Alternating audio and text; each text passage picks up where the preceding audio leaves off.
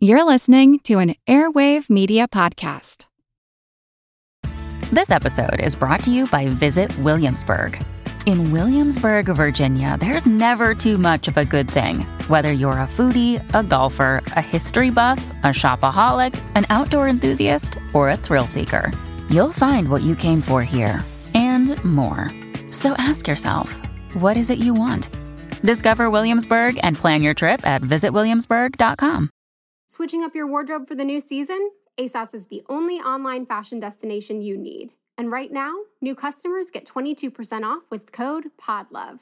ASOS has more than 850 fashion brands, including exclusive labels ASOS Design and Topshop, plus legendary brands you know and love.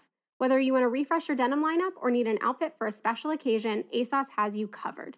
Head over to ASOS now for 22% off with code PODLOVE. That's P O D LOVE. Offer ends September 28th. Terms apply. Visit ASOS.com to find out more. Really make sure you notice the silver tips on the end of this hair. That's where a grizzly bear gets its name. These are the grizzled ends of the hair, grizzled tips. We're in the Tobacco Root Mountains near Yellowstone Park with a group of volunteers searching for evidence of grizzly bears. I'm Jim Metzner, and this is the Pulse of the Planet.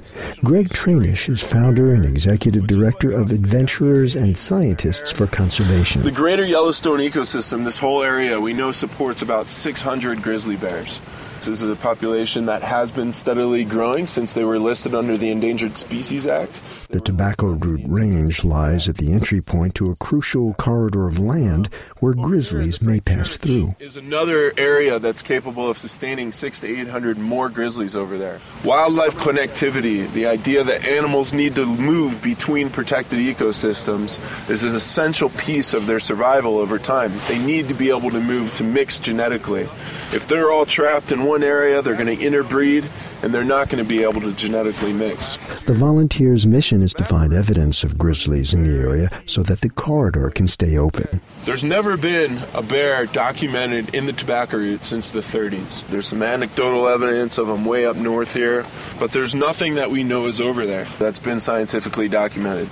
So this is an important opportunity. If we can show that there's bears here, they're under the Endangered Species Act, management decisions have to change. We have to have ESAs for logging, for oil and gas development, for all other kinds of development as well. But most importantly, it's this key area in between not only the animals' movement to the north towards the glacier area, but also to the west. We'll hear more about tracking grizzlies in Yellowstone in future programs. Our thanks to Emily Sohn for the recordings.